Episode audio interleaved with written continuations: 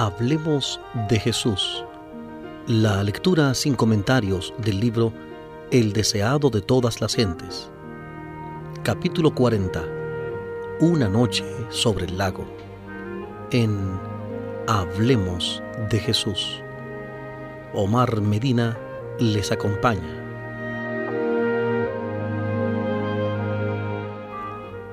Sentada sobre la llanura cubierta de hierba, en el crepúsculo primaveral, la gente comió los alimentos que Cristo había provisto. Las palabras que había oído aquel día le habían llegado como la voz de Dios. Las obras de sanidad que habían presenciado eran de tal carácter que únicamente el poder divino podía realizarlas. Pero el milagro de los panes atraía a cada miembro de la vasta muchedumbre. Todos habían participado de su beneficio en los días de Moisés, Dios había alimentado a Israel con maná en el desierto. ¿Y quién era este que los había alimentado ese día, sino aquel que había sido anunciado por Moisés? Ningún poder humano podía crear de cinco panes de cebada y dos pececillos bastantes comestibles para alimentar a miles de personas hambrientas. Y se decían unos a otros, este verdaderamente es el profeta que había de venir al mundo. Durante todo el día esta convicción se había fortalecido. Ese acto culminante les aseguraba que entre ellos se encontraba el libertador durante tanto tiempo esperado. Las esperanzas de la gente iban aumentando cada vez más. Él sería quien haría de Judea un paraíso terrenal, una tierra que fluyese leche y miel. Podía satisfacer todo deseo podía quebrantar el poder de los odiados romanos, podía librar a Judá y Jerusalén, podía curar a los soldados heridos en la batalla, podía proporcionar alimento a ejércitos enteros, podía conquistar las naciones y dar a Israel el dominio que deseaba desde hacía mucho tiempo. En su entusiasmo, la gente estaba lista para coronarle rey enseguida. Se veía que él no hacía ningún esfuerzo para llamar la atención a sí mismo ni para atraerse honores. En esto era esencialmente diferente de los sacerdotes y los príncipes, y los presentes temían que nunca haría valer su derecho al trono de David. Consultando entre sí, convinieron en tomarle por fuerza y proclamarle rey de Israel. Los discípulos se unieron a la muchedumbre para declarar que el trono de David era herencia legítima de su maestro. Dijeron que era la modestia de Cristo lo que le hacía rechazar tal honor. Exalta el pueblo a su libertador, pensaban. Véanse los arrogantes sacerdotes y príncipes obligados a honrar a aquel que viene revestido con la autoridad de Dios. Con avidez decidieron llevar a cabo su propósito, pero Jesús vio lo que se estaba tramando y comprendió, como no podían hacerlo ellos, cuál sería el resultado de un movimiento tal. Los sacerdotes y príncipes estaban ya buscando su vida. Le acusaban de apartar a la gente de ellos. La violencia y la insurrección seguirían a un esfuerzo hecho para colocarle sobre el trono y la obra del reino espiritual quedaría estorbada. Sin dilación, el movimiento debía ser detenido. Llamando a sus discípulos, Jesús les ordenó que tomasen el bote y volviesen enseguida a Capernaum, dejándole a él despedir a la gente. Nunca antes había aparecido tan imposible cumplir una orden de Cristo. Los discípulos habían esperado durante largo tiempo un movimiento popular que pusiese a Jesús en el trono. No podían soportar el pensamiento de que todo ese entusiasmo fuera reducido a la nada. Las multitudes que se estaban congregando para observar la Pascua anhelaban ver al nuevo profeta. Para sus seguidores, esta parecía la oportunidad áurea de establecer a su amado Maestro sobre el trono de Israel. En el calor de esta nueva ambición, les era difícil irse solos y dejar a Jesús en aquella orilla desolada. Protestaron contra tal disposición, pero Jesús les habló entonces con una autoridad que nunca había asumido para con ellos. Sabían que cualquier oposición ulterior de su parte sería inútil, y en silencio se volvieron hacia el mar. Jesús ordenó entonces a la multitud que se dispersase, y su actitud era tan decidida que nadie se atrevió a desobedecerle. Las palabras de alabanza y exaltación murieron en los labios de los concurrentes. En el mismo acto de adelantarse para tomarle, sus pasos se detuvieron y se desvanecieron las miradas alegres y anhelantes de sus rostros. En aquella muchedumbre había hombres de voluntad fuerte y firme determinación. Pero el porte regio de Jesús y sus pocas y tranquilas palabras de orden apagaron el tumulto y frustraron sus designios. Reconocieron en él un poder superior a toda autoridad terrenal y sin una pregunta se sometieron.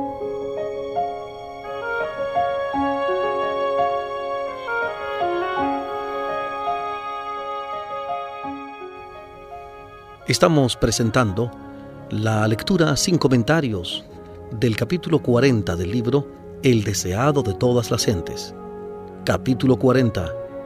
Una noche sobre el lago en Hablemos de Jesús.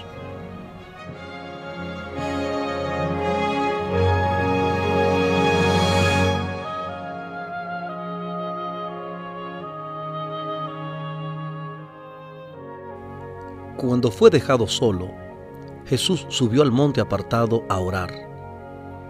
Durante horas continuó intercediendo ante Dios. Oraba no por sí mismo, sino por los hombres. Pidió poder para revelarles el carácter divino de su misión, para que Satanás no cegase su entendimiento y pervirtiese su juicio. El Salvador sabía que sus días de ministerio personal en la tierra estaban casi terminados y que pocos le recibirían como su redentor. Con el alma trabajada y afligida, oró por sus discípulos. Ellos habían de ser intensamente probados. Las esperanzas que por mucho tiempo acariciaran, basadas en un engaño popular, habrían de frustrarse de la manera más dolorosa y humillante. En lugar de su exaltación al trono de David, habían de presenciar su crucifixión. Tal había de ser, por cierto, su verdadera coronación. Pero ellos no lo discernían, y en consecuencia les sobrevendrían fuertes tentaciones que les sería difícil reconocer como tales. Sin el Espíritu Santo para iluminar la mente y ampliar la comprensión, la fe de los discípulos faltaría. Le dolía a Jesús que el concepto que ellos tenían de su reino fuera tan limitado al engrandecimiento y los honores mundanales. Pesaba sobre su corazón la preocupación que sentía por ellos y derramaba sus súplicas con amarga agonía y lágrimas. Los discípulos no habían abandonado inmediatamente la tierra, según Jesús les había indicado. Aguardaron un tiempo esperando que Él viniese con ellos. Pero al ver que las tinieblas los rodeaban prestamente, entrando en un barco, venían de la otra parte del mar hacia Capernaum. Habían dejado a Jesús descontentos en su corazón, más impacientes con él que nunca antes desde que les reconocieran como su Señor. Murmuraban porque no les había permitido proclamarle rey. Se culpaban por haber cedido con tanta facilidad a su orden. Razonaban que si hubiesen sido más persistentes, podrían haber logrado su propósito. La incredulidad estaba posesionándose de su mente y corazón. El amor a los honores los cegaba. Ellos sabían que Jesús era odiado de los fariseos y anhelaban verle exaltado como les parecía que debía serlo. El estar unidos con un maestro que podía realizar grandes milagros y sin embargo ser vilipendiados como engañadores era una prueba difícil de soportar.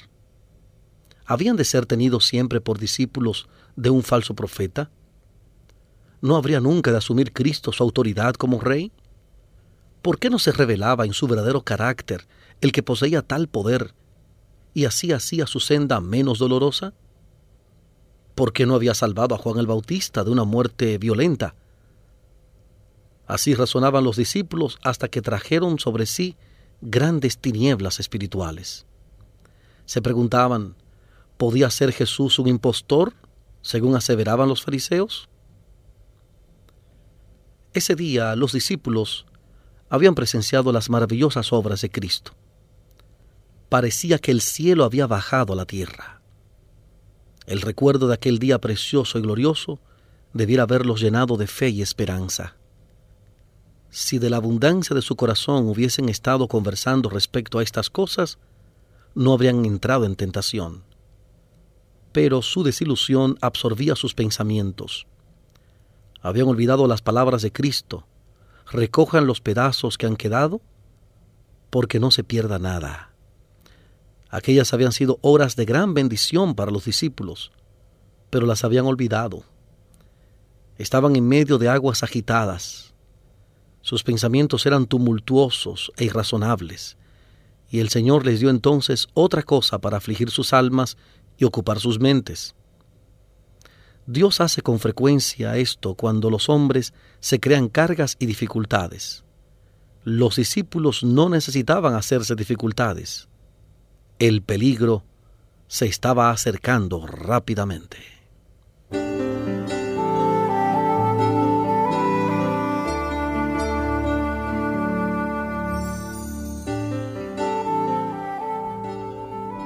Estamos presentando la lectura sin comentarios del capítulo 40 del libro El deseado de todas las gentes. Capítulo 40. Una noche sobre el lago en Hablemos de Jesús.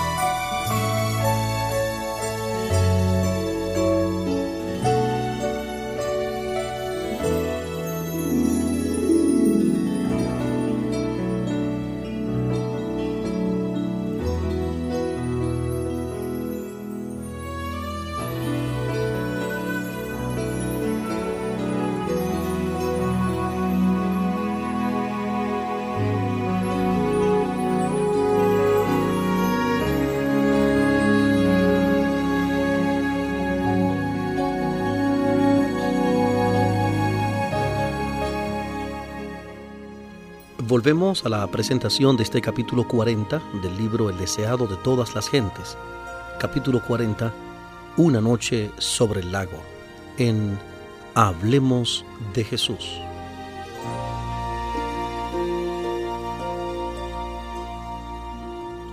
Una violenta tempestad estaba por sobrecogerles y ellos no estaban preparados para ella. Fue un contraste repentino porque el día había sido perfecto y cuando el huracán los alcanzó sintieron miedo. Olvidaron su desafecto, su incredulidad y su impaciencia. Cada uno se puso a trabajar para impedir que el barco se hundiese. Por el mar era corta la distancia que separaba a Bexaida del punto a donde esperaba encontrarse con Jesús, y en tiempo ordinario el viaje requería tan solo unas horas. Pero ahora eran alejados cada vez más del punto que buscaban hasta la cuarta vela de la noche, lucharon con los remos. Entonces los hombres cansados se dieron por perdidos. En la tempestad y las tinieblas, el mar les había enseñado cuán desamparados estaban y anhelaban la presencia de su Maestro. Jesús no los había olvidado. El que velaba en la orilla vio a aquellos hombres que llenos de temor luchaban con la tempestad ni por un momento perdió de vista a sus discípulos. Con la más profunda solicitud, sus ojos siguieron el barco agitado por la tormenta con su preciosa carga, porque estos hombres habían de ser la luz del mundo. Como una madre vigila con tierno amor a su hijo, el compasivo Maestro vigilaba a sus discípulos.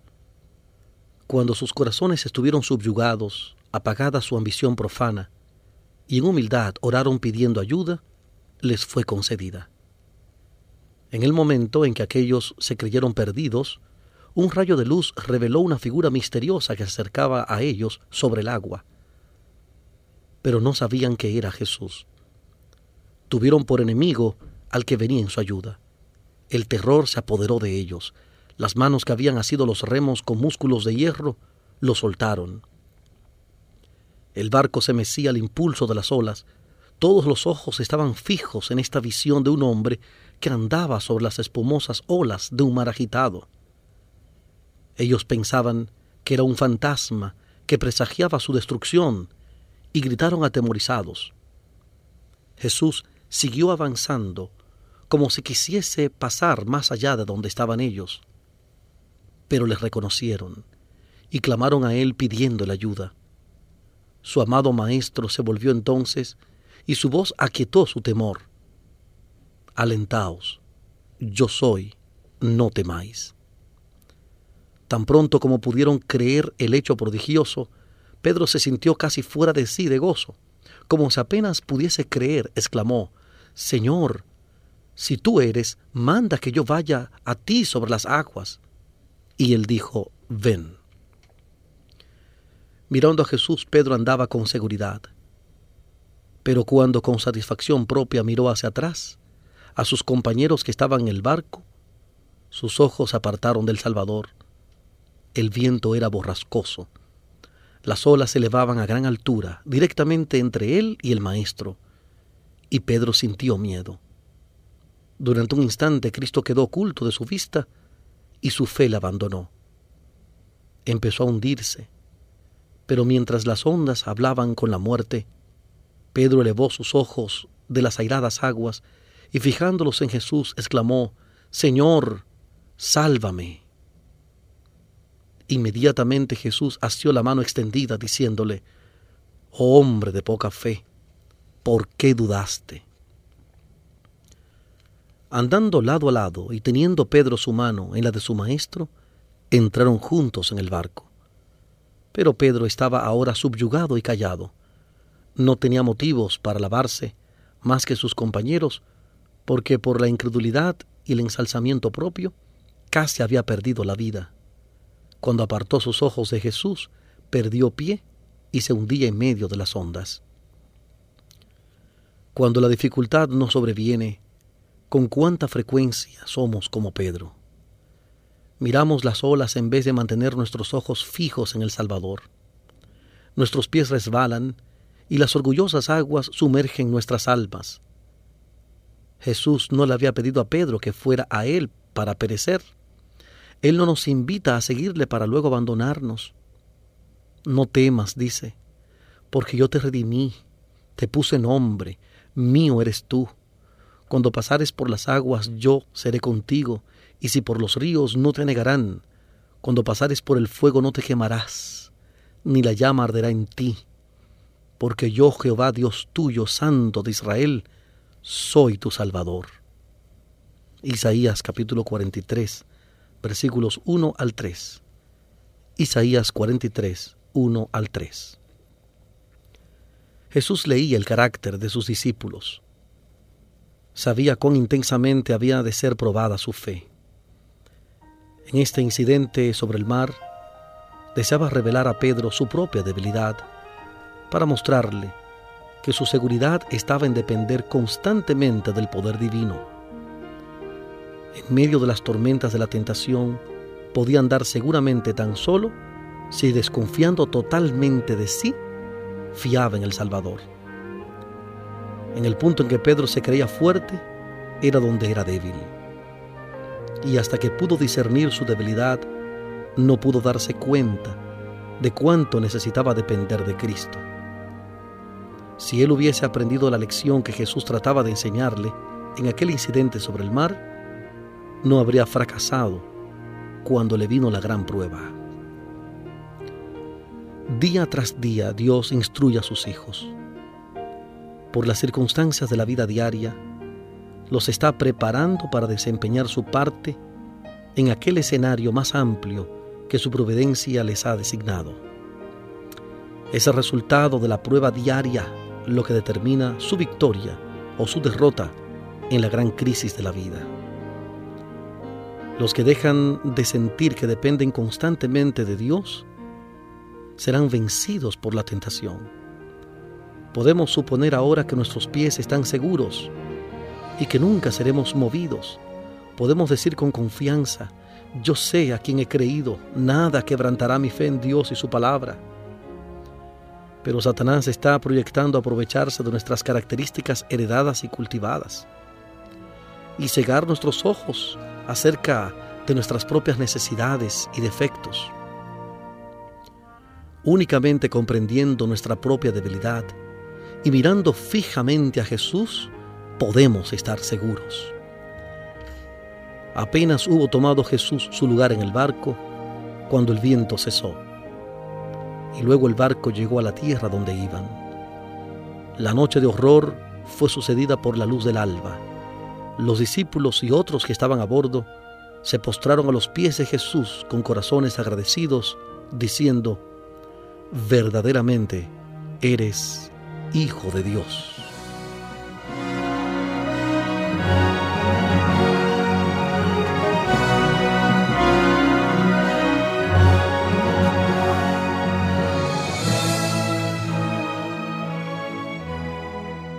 Hemos presentado la lectura sin comentarios del capítulo 40 del libro El deseado de todas las gentes.